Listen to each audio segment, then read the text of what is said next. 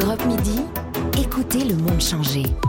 Patrick Cohen. Bonjour Robin Rivaton. Bonjour. Vous êtes entrepreneur, essayiste et provocateur parce que sur votre nouveau bouquin Souriez, vous êtes filmé à l'Observatoire, il y a un bandeau qui dit le livre qui vous fera aimer la surveillance. Vous pensez qu'on peut en arriver là En tout cas, c'est votre tentative. Nous sommes dans le registre de l'essai, donc il y a forcément une dimension de, provocation pour euh, animer le, débat d'idées. Et le concept même du livre, c'est pas dire qu'il faut aimer la surveillance, c'est qu'il y a une dimension de surveillance par nous tous, pas par l'État, par nous tous individuellement, qui va finir par rendre la notion de vie privée relativement obsolète. Surveillance qui en France n'en est qu'à ses balbutiements, la preuve par Dupont de Ligonnès, qui est parvenu à sortir complètement du champ des caméras. C'est en lisant son histoire que vous est venue l'idée de ce livre. Exactement. C'est la, question, c'était de savoir comment on pouvait échapper aujourd'hui à une société. une société, on a l'impression d'être en constante surveillance. Et en fait, quand on regarde la France par rapport aux autres pays, on voit que le dispositif de surveillance, encore une fois, qu'il soit piloté par l'État ou qu'il soit piloté par les autres individus autour de nous, il est relativement limité par rapport à ce qui se déploie dans beaucoup d'autres pays. Et je ne pense pas qu'à la Chine en disant ça. Mais une surveillance pourquoi faire? Pour que l'ordre règne dans nos vies et à chaque coin de rue? Non, c'est pas tellement cet euh, objectif-là. L'objectif, euh, encore une fois, c'est de voir de mesurer les progrès de la technologie face à nous. Et cette technologie, c'est celle qui est dans nos smartphones, c'est celle qui demain sera dans les lunettes connectées, c'est celle des caméras qu'on met devant nos voitures, c'est celle des caméras qu'on met en face, dans le fronton de nos maisons. Et ces caméras-là, elles enregistrent le monde. Et face à ça, si l'État est démuni de ses prérogatives, s'il n'a pas le droit, lui, d'avoir de collecter ces informations, à défaut d'être de ne pas faire respecter l'ordre public, il est surtout moins efficace. On l'a vu avec la crise sanitaire. Les chiffres que vous citez dans dans votre livre euh, sont dingues. Un milliard de caméras déjà euh, en activité euh, dans le monde. Donc parce que ça ne s'arrêtera pas, euh, parce que c'est inéluctable, vous pensez qu'il vaut mieux que ce soit l'État qui s'en charge C'est ça votre raisonnement, Romain Riviaton Exactement. En tout cas, je préfère qu'on ouvre un débat sur ces technologies. Euh, ces technologies, on peut dire que les technologies ne sont pas inéluctables. La réalité, c'est qu'un smartphone, on ne peut pas l'arrêter. Vous avez dans votre poche une caméra extrêmement puissante qui est capable de faire du traitement et de l'analyse des objets de manière extrêmement fine. Et ça, vous ne pouvez pas l'arrêter. Et donc le sujet, c'est de dire ouvrons le débat ouvrons le débat, ne nous cachons pas en disant ce n'est pas bien, c'est une posture moraliste qui dirait c'est mal. Je pense qu'on devrait ouvrir le débat. Est-ce que la prolifération de la surveillance d'État permettra de limiter la surveillance privée? Eh ben oui, je le pense. Je pense en tout cas à titre personnel, j'ai plus confiance dans un acteur qui est l'État, qui a une certaine permanence, qui a un mmh. certain respect de l'intérêt général. Alors on peut se dire que les choses pourraient mal tourner, certes, mais les choses ont mal tourné dans certaines dictatures avec des crayons de papier, des feuilles blanches. Donc euh, la caméra n'est pas non plus la raison mmh. pour laquelle un régime devient autocratique. Oui, mais vous pensez par principe que l'État est toujours ou presque toujours entre de bonnes mains? Non, encore une fois, il y a des États qui n'ont pas été entre de bonnes mains, mais encore une fois, ce n'est pas la technologie qui leur a forcément permis de, devenir des dictatures. L'un des arguments de votre plaidoyer, Robin Rivaton, c'est le niveau d'acceptation euh, en France. Dans les sondages, les Français se disent en majorité favorables à la surveillance, et pourtant, dès qu'il s'agit de laisser non pas euh, un visage, mais des données personnelles, ça bloque. On l'a vu au début de la crise avec euh, l'application Stop Covid. Oui, il y a forcément une très forte dualité. Ce qu'on voit, c'est que lorsque on est sur des cas concret d'usage, je parlais de la vidéosurveillance à l'intérieur d'une rue par exemple ou d'une ville, on voit qu'il y a une très forte adhésion des, mmh. riverains et des gens qui, euh, qui, habitent et on voit des communes aujourd'hui de toutes couleurs politiques, c'est-à-dire qu'il y a sur tout le spectre politique qui adopte ces solutions-là.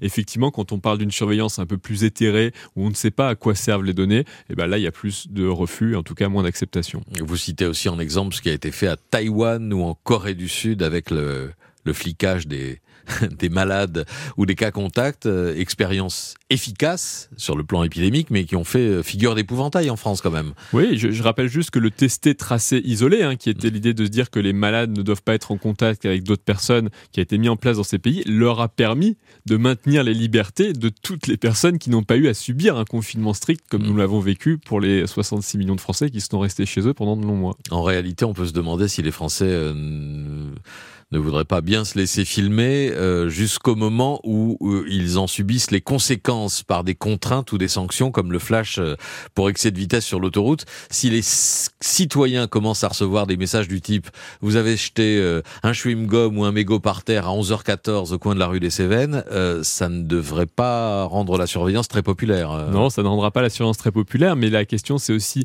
si c'est l'État qui fait ça, mais ça peut être aussi votre voisin qui vous filme et demain. Et la, le vrai sujet de ce livre, c'est encore une fois de montrer qu'au-delà de la surveillance, il existe une sous-veillance par en dessous qui sera peut-être le fait de votre voisin qui vous dénoncera pour avoir jeté ce mégot. Ah oui, euh, s'il se campe sur son balcon pour surveiller effectivement qui euh, jette euh, des papiers et des mégots par terre. Ce qui fascine dans votre livre, c'est la, vous en parliez tout à l'heure, Robin Rivaton, c'est la somme des progrès technologiques basés notamment sur l'intelligence artificielle qui vont faire de la surveillance, qui va, qui va l'étendre avec, avec des outils de plus en plus sophistiqués. C'est incroyable les possibilités évoquées. Il y a deux évolutions technologiques. D'une part, il y a l'amélioration de la captation de l'image. Ça, vous le voyez tous avec mm. les mégapixels qui s'enchaînent euh, sur vos, nos téléphones. Et de l'autre côté, il y a le traitement de l'image. Est-ce que l'ordinateur est capable de repérer, de faire la différence entre un, entre un écran, entre la personne qui est sur l'écran et un micro? Et aujourd'hui, l'ordinateur fait des progrès absolument spectaculaires. Et la révolution qui va venir, et je ne vais pas y rentrer trop dans la technique, mais c'est qu'on va ajouter un petit laser à côté de la caméra. Et le laser lui permet de mesurer la profondeur et donc d'avoir une image en 3D. Et dans ces cas-là, la reconnaissance d'image devient quasi parfaite. Donc, il faut fixer des limites pour sauvegarder les libertés individuelles. Absolument, il faut fixer des limites, il faut ouvrir ce débat-là sur les cas d'usage concrets dont on peut bénéficier avec ces technologies, et il faut surtout pas se mettre dans une posture qui est de dire c'est le mal, ça peut être le mal, mais mm. décidons-en collectivement et ayons un débat là-dessus. Est-ce que vous êtes pour la reconnaissance faciale en temps réel sur la voie publique, ce qui pour l'instant est interdit en France? Encore une fois, à titre personnel, je suis contre. Ce que je vois, c'est que des pays qui sont parmi les plus démocratiques du monde, je pense à la Nouvelle-Zélande, mm. et a mis en place ces technologies-là sur son territoire. Le Royaume-Uni l'a mise en place sur son territoire. L'Allemagne, l'Allemagne, l'Allemagne le teste sur son territoire. Ce que je veux dire, c'est que ces pays ne sont pas des dictatures. On ne peut pas réduire toutes ces, tous ces pays à des dictatures comme la, comme la Chine. Donc, il est temps de se poser la question. Encore une fois, je ne dis pas que je suis pour ou que je défends cette technologie-là. Je veux qu'on se pose la question de ce débat, puisque des voisins qui sont des voisins démocratiques, aujourd'hui, ont recours à ces outils. Et les faits divers, euh, agressions, ou actes terroristes, euh, comme euh, ce qui a ouvert notre journal, ce qui vient de se passer près de Nantes, peut tous ces événements peuvent encourager et pousser à, généraliser une forme de reconnaissance de faciale eh ben c'est ce que je ce que ce que je disais sur l'approbation populaire qui est relativement forte pour ces technologies puisqu'il y a une demande de protection dans l'espace public qui se fait de plus en plus forte à la fois sur de la criminalité locale à la fois sur des, des questions terroristes. Donc ouvrons euh, le débat et ne nous braquons pas sur euh, la prolifération euh, des caméras parce que euh, le mouvement est inéluctable autant que ce ne soit pas les, les, GAFA ou en tout cas les entreprises privées qui gèrent ça, mais laissons cela à l'État. Voilà l'essentiel de votre thèse dans ce livre. Souriez, vous êtes filmé aux éditions de l'Observatoire. Merci beaucoup Robin d'être venu nous en parler dans Europe Midi.